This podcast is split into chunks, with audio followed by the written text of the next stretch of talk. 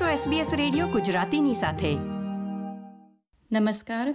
સોમવાર ચોથી ડિસેમ્બર બે હજાર ત્રેવીસના મુખ્ય સમાચાર આપ સાંભળી રહ્યા છો. નીતલ દેસાઈ પાસેથી SBS ગુજરાતી પર.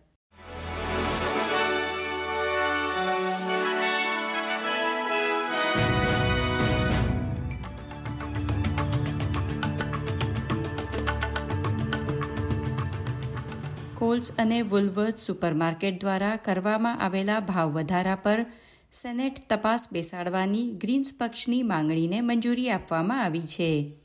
ઓસ્ટ્રેલિયાવાસીઓ જીવન નિર્વાહ ખર્ચમાં અતિશય દબાણ અનુભવી રહ્યા છે, ત્યારે સુપરમાર્કેટ ચીજવસ્તુના ભાવમાં શું યોગ્ય વધારો કરી રહ્યા છે કે કેમ તે અંગે તપાસ થશે.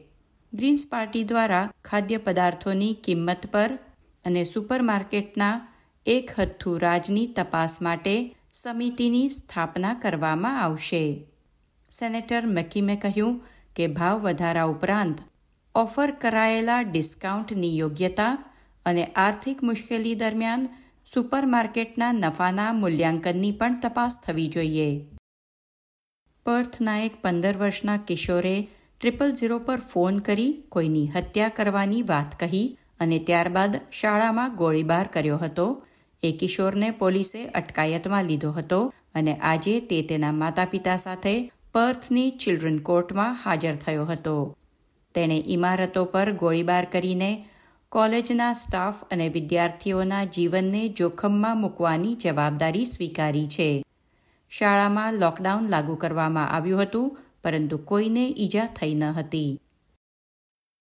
ગોલ્ડ કોસ્ટે વર્ષ બે હજાર છવ્વીસ કોમનવેલ્થ ગેમ્સની યજમાની માટે તેની સાતસો મિલિયન ડોલરની અરજી પાછી ખેંચી લીધી છે. કારણ કે તે રાજ્ય અથવા કેન્દ્ર સરકાર તરફથી સમર્થન મેળવવામાં નિષ્ફળ રહ્યું છે. અગાઉ વિક્ટોરિયાની સરકારે પણ ખર્ચના બોજને ટાંકી તેની યજમાન બનવાની ઓફર પાછી ખેંચી હતી. ગોલ્ડ કોસ્ટના મેયર ટોમ ટેટનું કહેવું છે કે વર્ષ બે હજાર અઢારમાં કોમનવેલ્થ ગેમ્સની યજમાની કરનાર ગોલ્ડ કોસ્ટ શહેર અન્ય મોટી રમતો અને તહેવારોની ઇવેન્ટના યજમાન બનવાની યોજના ધરાવે છે. આંતરરાષ્ટ્રીય સમાચારોમાં ઇઝરાયલ અને હમાસ વચ્ચેના યુદ્ધમાં સપડાયેલા ઘાયલ લોકોને રવિવારે ગાઝા સિટીની અલ અલી બેપ્ટિસ્ટ હોસ્પિટલમાં લઈ જવામાં આવી રહ્યા હતા. ઇઝરાયેલે રવિવારે જણાવ્યું હતું કે તેનું સૈન્ય હવે ગાઝાના દરેક ભાગમાં આક્રમણ માટે આગળ વધી રહ્યું છે.